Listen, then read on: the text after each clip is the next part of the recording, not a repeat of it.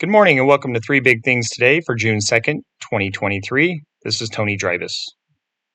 Corn futures were lower in overnight trading as the amount used for ethanol declined month to month and on precipitation in parts of the Corn Belt.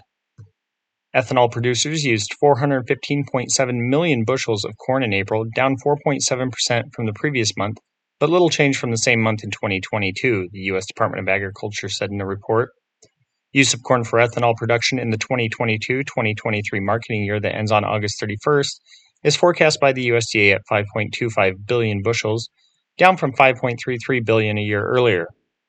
For the upcoming 2023 2024 year that starts on September 1, usage is seen at 5.3 million tons. Rain fell in several areas of the U.S. Corn Belt, including parts of North Dakota, western Nebraska, eastern Kansas, central Iowa, and northern Illinois the National Weather Service said on its precipitation page. That'll give some fields a much needed drink of water, though some areas in western Nebraska and eastern Wyoming are getting too much rain and are under flood watches. Wheat was mixed overnight as traders wait to see if any of the U.S. hard red winter wheat crop can be salvaged amid recent rainfall.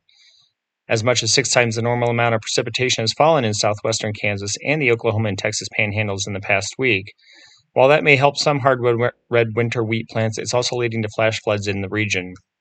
The USDA last week said it now expects almost a third of the entire U.S. Wheat, winter wheat crop to be abandoned this year, which, if realized, would be the highest since 1917. Corn futures fell 5.5 cents to 5.87 a bushel overnight on the Chicago Board of Trade. Wheat futures for July delivery rose 2.5 cents to 6.13 and a quarter a bushel, while Kansas City futures lost 2 cents to $8 and a half a bushel. Soybeans for July delivery rose a penny to 13.30 and a half a bushel. Ethanol output rose in the seven days that ended on May 26, breaking the million barrel average for the first time in five weeks, according to the Energy Information Administration. Production increased to 1.004 million barrels a day on average from 983,000 barrels the previous week. That's the highest level since April 14th. In the Midwest, by far the biggest producing region, Output jumped to an average of 949,000 barrels a day, the agency said. That's up from 931,000 barrels a week earlier. Gulf Coast output rose to 25,000 barrels a day from 22,000 the previous week. Rocky Mountain output, meanwhile, was unchanged at 14,000 barrels a day, and East Coast production was steady at 12,000 barrels. The lone decliner for the week was the West Coast, where production fell to an average of 4,000 barrels a day from 5,000 the previous week. Ethanol inventories rose for the first time in a month and a half, reaching 22.332 million barrels in the week through May 26.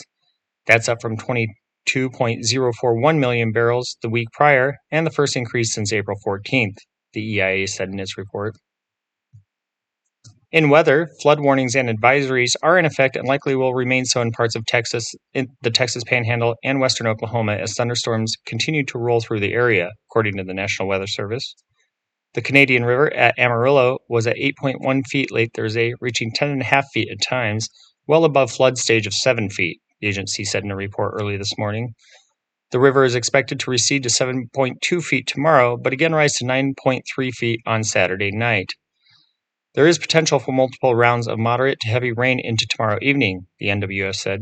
This will lead to ongoing flash flood threat across the area especially considering many of our creeks and rivers are already at or above normal flow rates and the soils are saturated. In western Nebraska and eastern Wyoming, flood watches remain in effect through late tomorrow night.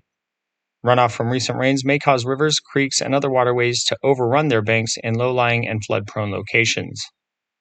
Heavy rainfall from slow moving thunderstorms will create the potential for localized flash flooding across portions of southeast Wyoming and the Nebraska panhandle, the agency said.